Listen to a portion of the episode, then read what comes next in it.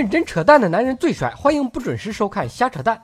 你以为开学最热闹的是大学吗？不是，是幼儿园。幼儿园门口鬼哭狼嚎，孩子哇哇哭，听取蛙声一片，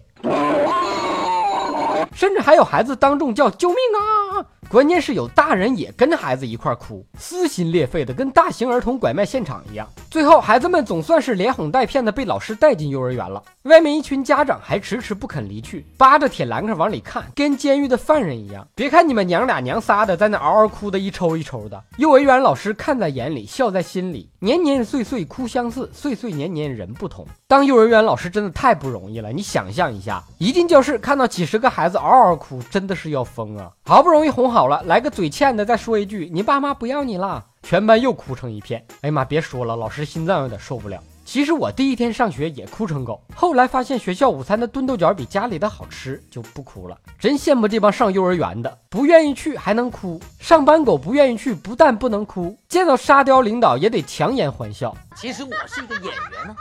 别总觉得你们上班的压力大，人家上学的也压力好大的好吗？毕竟都开学了，假期作业还没抄完，周记还没编完呢。小学生已经开学了，所以这回网上玩游戏要再输了，可就不要再怪别人了，多找找自身的原因吧。快开学的小学生们，如果发现你妈帮你收拾书包，别以为是舍不得你爱你，是她抑制不住内心的喜悦之情，简直快要开心死了。死孩崽子小王八羔子总算是开学了。你不是祖国的花朵吗？赶紧去学校进行光合作用吧，别整天在家气我。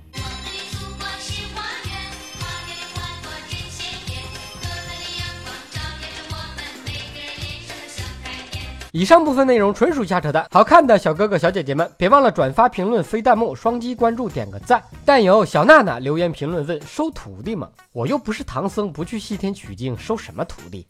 你想听哥扯什么话题？可以给我留言评论，更可以到喜马拉雅圈子瞎扯淡发帖跟帖。瞎扯淡视频节目的音频版由喜马拉雅 FM 独家播出。订阅专辑，哥陪你开车。更多搞笑内容尽在微信公号小东瞎扯淡。咱们下期接着扯。